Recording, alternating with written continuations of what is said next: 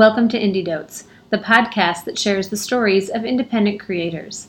I'm your host, Susan Bond. Today I have Ryan Lukens on the show. Um, Ryan likes to draw stories.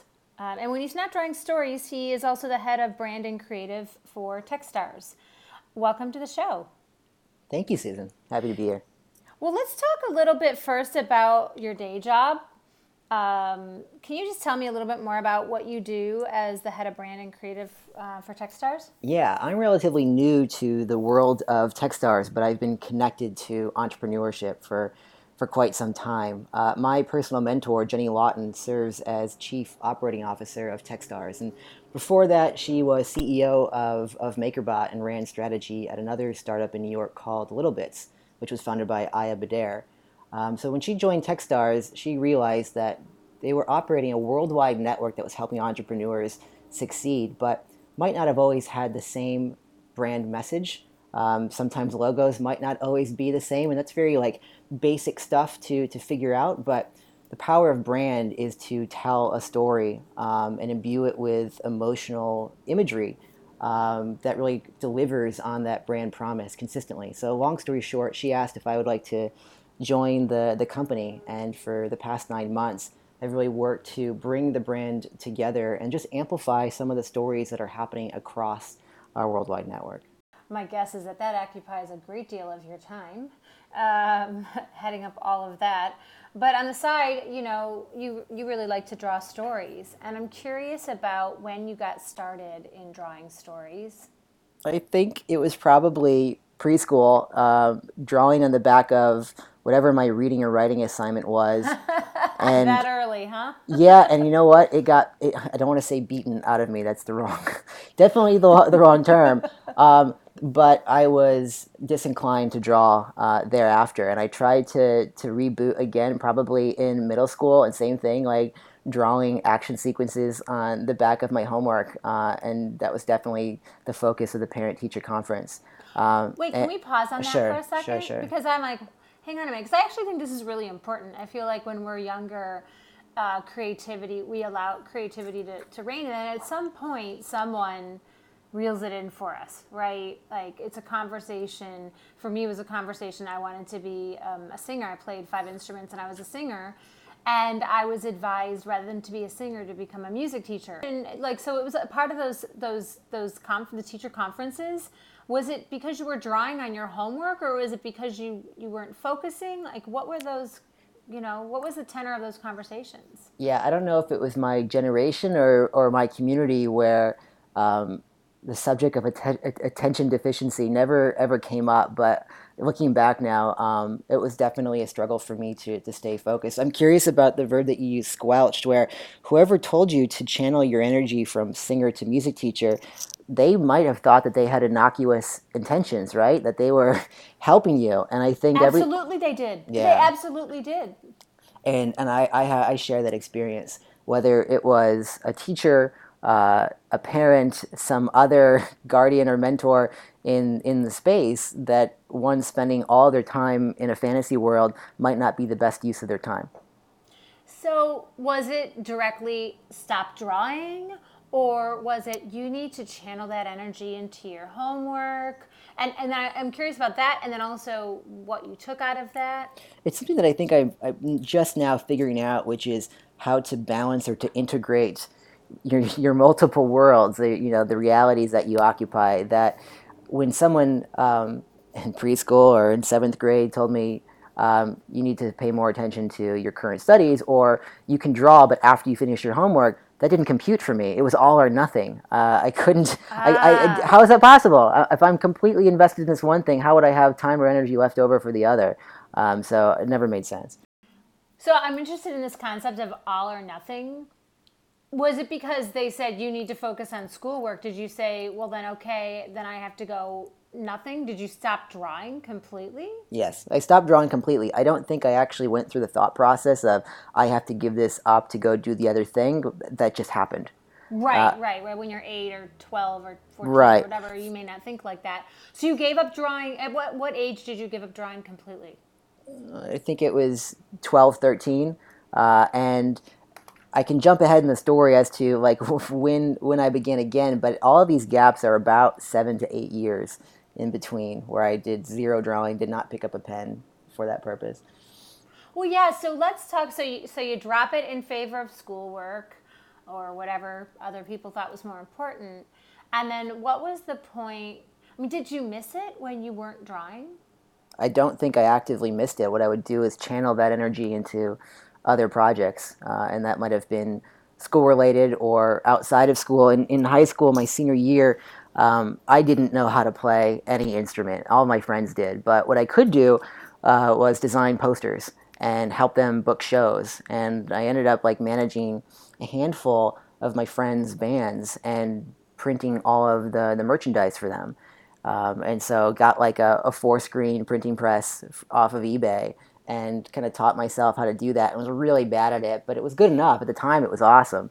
Um, and that would be a way that I would channel whatever my creative energy would have been. And I, I, wouldn't have characterized it back then as like this is a creative act. It's it, to me was much more operational. Um, that, oh, interesting. Yeah, yeah, so that you saw. Yeah, that, I like that distinction between operational versus a creative act. Yeah. So when did you when did you get back to drawing for the next time and, and what was the impetus? Yeah, so I, there's a, a get, big gap from me printing t-shirts in, in high school and I can fill you up to, to date because I think that that part is probably important. So I'll, I'll start with where I drew again and then I can backtrack.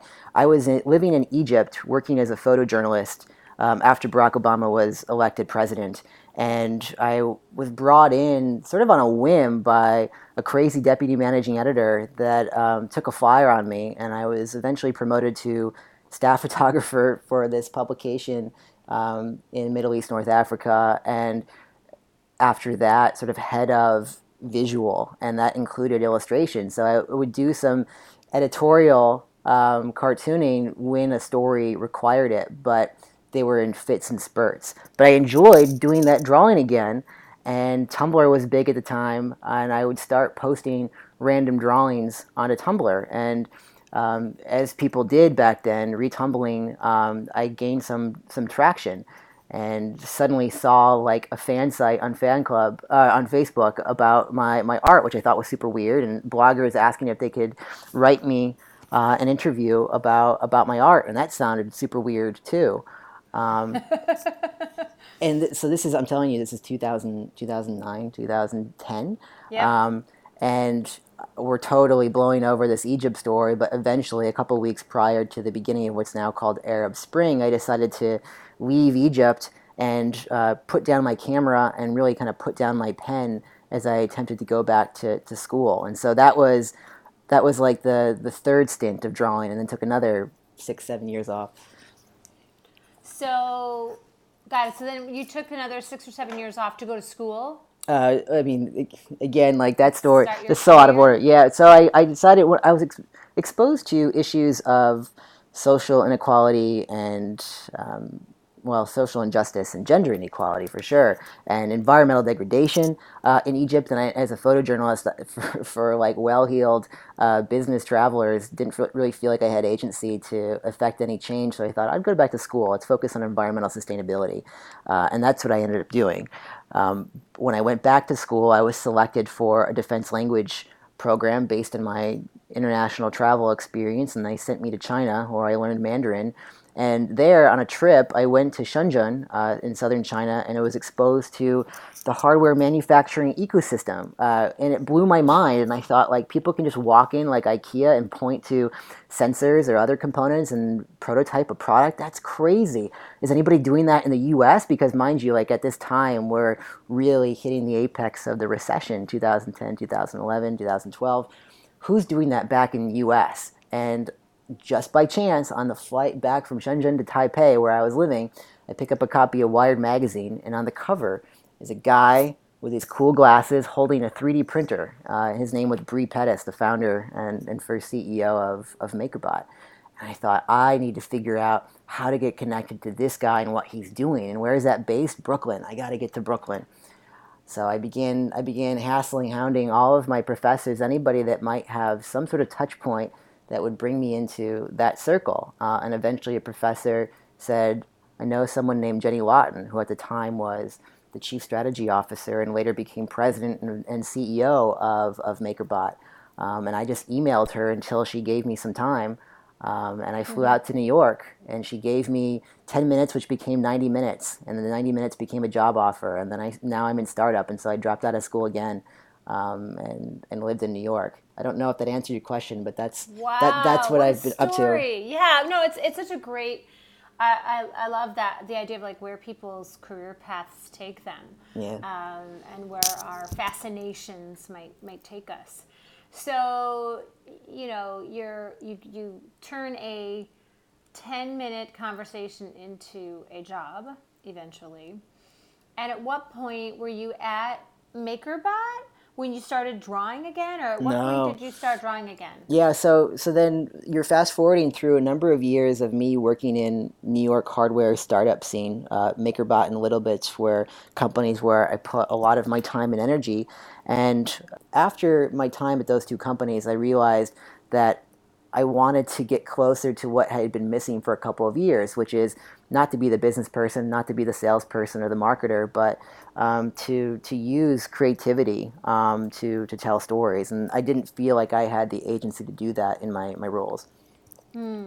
Yeah, that that makes sense in those kind of those kind of roles. So it was a clear. How did you come to that decision that you wanted to use creativity to tell stories? Like where, what was the, was there one event or was it just you just sit down and journal? Like where did that come from that no you're, you're right. It was exactly one event. So 18 months ago i proposed to my now wife and we were in south america and we were talking about how to architect our lives together. What is it that we we want to be content? What do, what's missing from from our lives? And um, the list was relatively small and it was my you know my wife is the one who called out, she knew um, because we first got connected from my last stint in drawing that there was this piece of me that I had shut off, and that she hoped that I would have the opportunity to turn that back on and to integrate that back into my, my daily life. And so it was really, really her pushing to even like let me acknowledge that that was something that was missing from my life. And so we said right there, like if, if we're going to build this life together, I have to find a way to to transform into this person who's essentially a professional non-creative. That's how I perceive myself into someone who made things.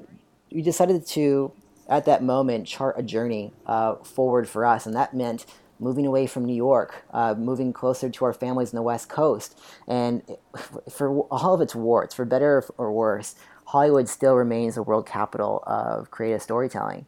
And I thought, what a cool opportunity to bring my background in startup or in tech to this industry that's transforming, which is media and entertainment. So we decided to, to quit our jobs and move west, and I really thought that that's what I was going to to focus on, uh, jumping into entertainment. Um, and it didn't quite turn out that way. Instead, what happened along the way is I thought, what I've always wanted to do is draw a picture book. What if I do it soup to nuts? In two weeks because otherwise I'll overthink it. I'll do too much research. It'll take years to finish. What if I only have two weeks sprint to get it done? And so after I quit my job, I locked myself in our Williamsburg apartment.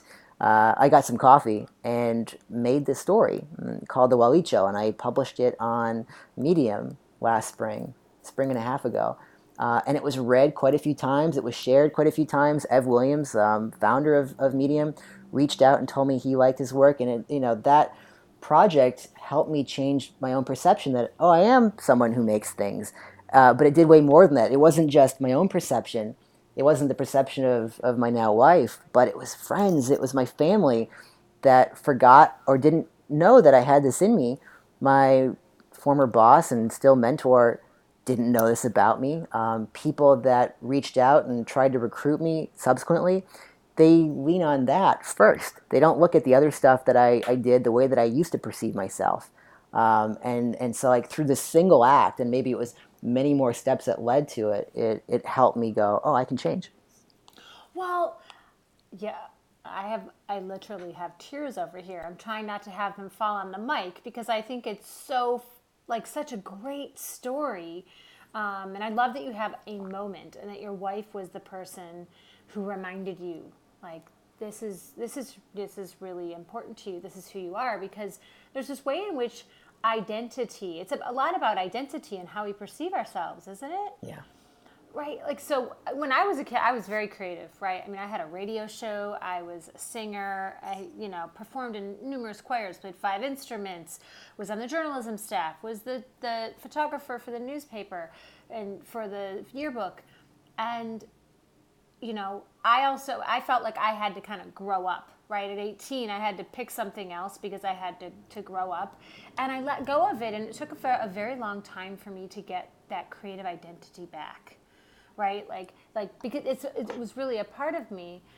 But how did I bring back that and remind myself? And it sounds like in that moment your wife reminded you of it and you thought, oh, maybe I could take a job, but instead you decided to sit down and, and do a creative act. Just that that book, those two weeks with your coffee, uh, and I don't know, pen and paper or whatever, sounds like that was the calling back of an uh, of an identity or something important to you. That's right, and and it's funny that you integrate these parts of your life that don't seem explicit, but you know, the years before I decided to do that, I was working at companies that promoted this idea of move fast and break things, do more faster, the cult of done, uh, don't overthink it, just execute. All of this is rapid prototyping. And when it came time for, for me to make my thing, I did all that, but I wasn't conscious of that. I think it had just uh, seeped in, you know.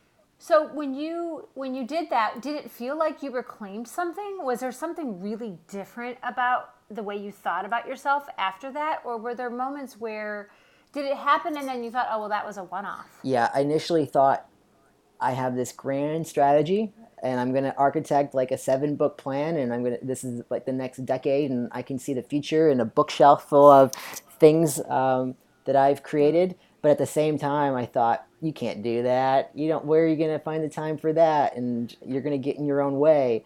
Um, I held these thoughts simultaneously. But yes, there was a change where it's like, I don't know if I'm I'm good enough, but I also am receiving validation from objective third parties, so maybe I am. But I imagine you or some of the other guests on this podcast previously feel the same way that even if you feel really proud of something that you put out there, there's still this lingering question like, are you good enough to do it again? Right. Are you good enough to do it again? Is absolutely. Uh, I think it's a refrain for lots of folks. I mean, I even remember when I wrote an article for Fast Company that went super wide. It ended up becoming one of their leadership lessons of the year, their top 10 for the entire year. And it was amazing, but then I thought, oh my gosh, this was a one hit. I'm a one hit wonder. I will never be able to write again. I mean, it's been a couple years and it still kind of comes back once in a while, right? Mm-hmm. Am I good enough? Can I repeat this? After you did the book, did you did you start working on something else again? Immediately. Like how immediately. Immediately. Yeah. You did. Oh, okay, good. Okay. I had I had to because okay, so I'm really bad at process. And I'm not creating like this false dichotomy that you're either spatially oriented or whatever the other is. Um, but it's hard for me. And I know that it's hard, so I have to create systems to um, mm-hmm. move across the line. And I learned that in professional work, and I just decided to apply those habits the best I could to my personal work. Um, the next, I had a list of book projects that I wanted to do next. And I thought the first one would be this historical adventure called Lost in Antarctica. That took six weeks. So it took three times as long and it wasn't as enjoyable a process. And while, like, functionally, I think I improved in terms of composition, the story was missing its soul. It didn't have this emotional compellant component. So it was like me trying to work through sophomore slump, like forcing myself to, to do it. And I look back at it now and it's fine, but it wasn't that magical binary zero to one moment that the first one was. And why do you think that is, or, or why was it missing the that that soul or heart? It's very easy for someone that thinks of themselves as creative or artistic to get in their own head. Um, and if you're yes, and I don't so I don't know enough about about the brain or the creative process, but from my own experience, when you use like the logical or the reasoning part of your brain, the prefrontal cortex, it's a completely different tool set from the reptilian or the limbic parts, the emotional survival parts of your brain. And I think like from what I enjoy, the the best art um, comes from the latter. Comes from, or comes from like the the more primitive parts of the brain. When you overthink it, it it's a tool, it's information, that's what it's conveying. But does it stir in someone this basic universal understanding? Is there some emotional truth that just like pierces? Um, and I don't think it did that. Mm. I think it's it's really true the idea that we overthink it. We can overthink so hard and then we lose the the heart. And I actually think the heart and the pathos is actually important for all sorts of things. You know, what even if you're creating a product that that you think isn't emotional, underneath it all there is always a story or a heart. I, I couldn't agree more. Yeah, absolutely. So you did the second one. So then what happens? You got you know you're trying to get over the sophomore slump and you're in you know you you've done this the you know lost in antarctica and it's not quite the same experience yeah yeah i mean it, it did great it performed way better medium because it's called lost in antarctica made it part of their 404 like page not found page it's like it, it felt good that it was being received well um, even if i didn't feel happy about it and together I felt like they had cemented this wasn't a one off. This is who I am now. And so I began doing stories on a smaller base. So I, after these two stories, I decided that I was just going to produce stories more rapidly so I wouldn't get in my own head. If I have an idea, let me write it out, let me draw some illustrations, let me publish it online.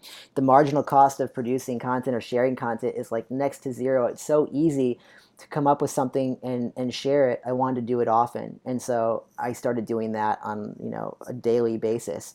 And I would leverage Medium and later Instagram um, to, to share my stories. I can see the threads from your earlier work, right? And the threads of, uh, and even your work now with, with startup community, you know, about like, you know, producing more rapidly and rapid prototyping. And I think there's even something you call minimum viable habit.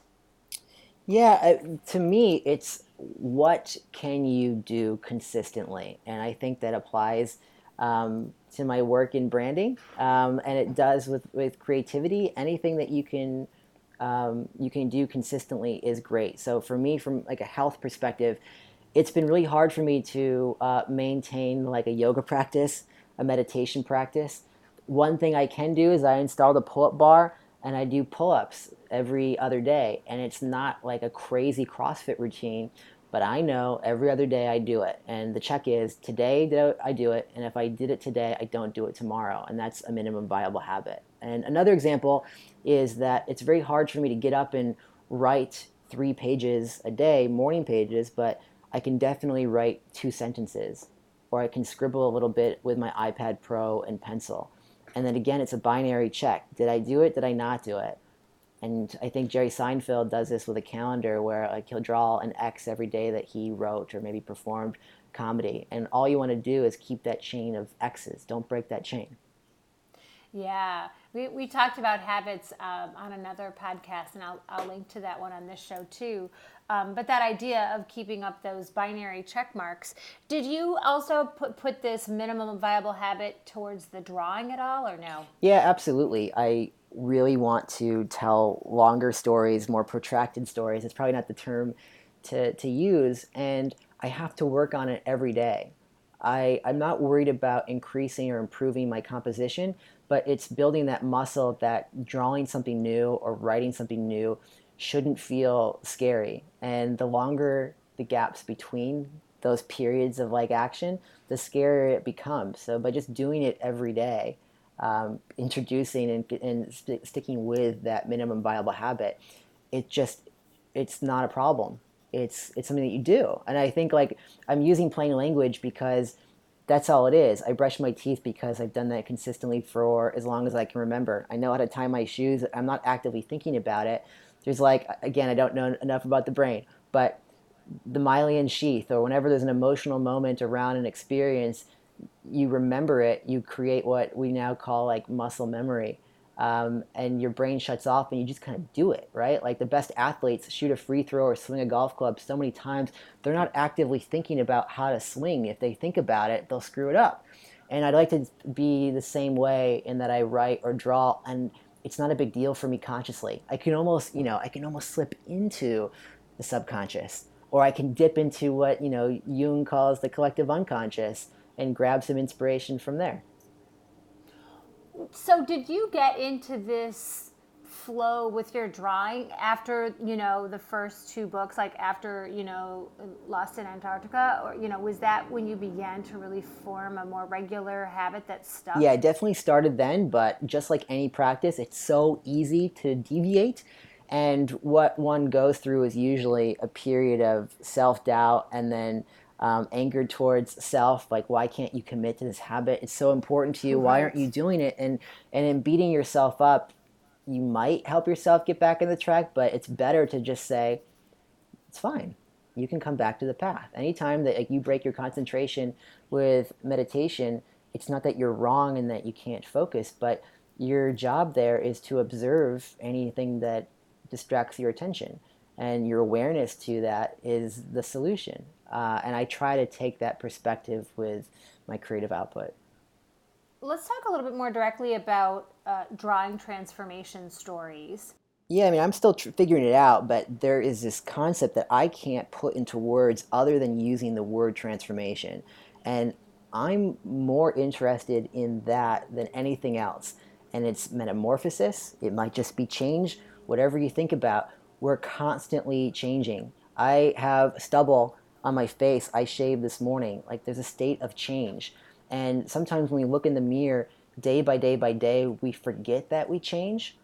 Um, it's the ugly duckling. It's day by day, but only when you're removed um, at a different scale can you can you mark the change, right? Like you can't see the polar ice caps melting day by day, but um, when you speed it up, you sure can.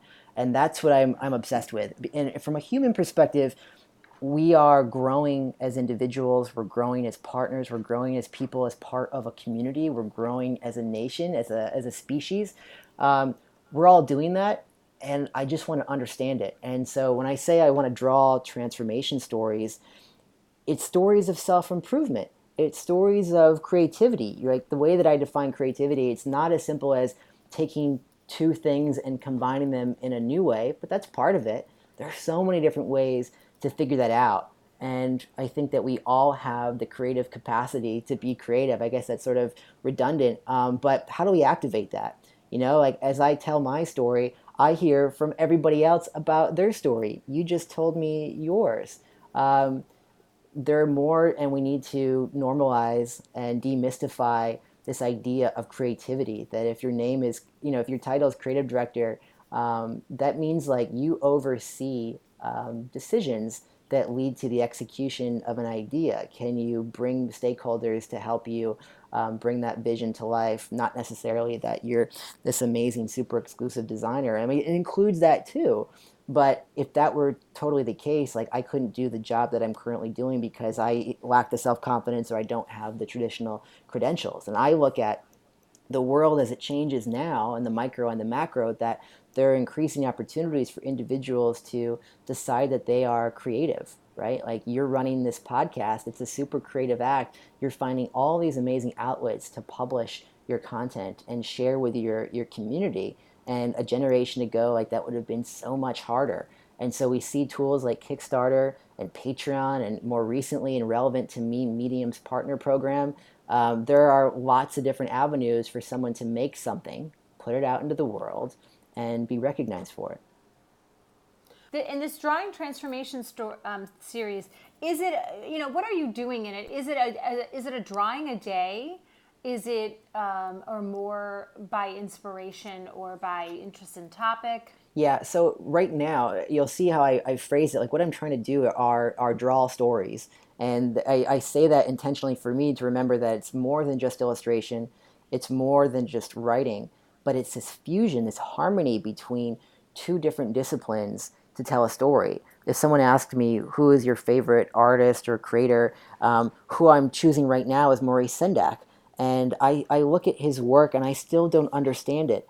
It's not easily resolved for me. It leaves me questioning. Um, and that's magical. And I think about that way with the best music where it's not very clear what the message is, and that means the interpretation is up to me, the individual, or rather, this is really kind of weird, that the the meaning is in this invisible, intangible space between the creator and and the audience. And that's what I'm trying to, to work towards. So sometimes it doesn't mean drawing every day, but it's working on that story that which is going to be drawn. So every day I allocate time and I'm working and like it's almost like kneading bread where you're constantly pushing and pulling and working on it and knowing it's not finished or good enough. And the stories originally when I when I thought like I want to draw transformation stories were a series of vignettes capturing all different walks of life and that is really interesting. But it's personally interesting to build a character that can serve as like an avatar or a conduit for for anybody to see themselves in that journey. So it's the reason that people can coalesce around a franchise like Star Wars or a franchise like Harry Potter or follow Katniss in, in Hunger Games, that that individual is really an archetype. And in this case, like Katniss, you're talking about a hero archetype that represents all of these basic and universal truths and helps us understand ourselves and our world in the context of that particular story. So I have uh, a new dog it's my first dog. Her name is Yuko, and she's inspired this character that I can't stop drawing, which is a pizza eared pup that I call Osmo. And he is the center of this world that I'm trying to build. And the journey is his transformation.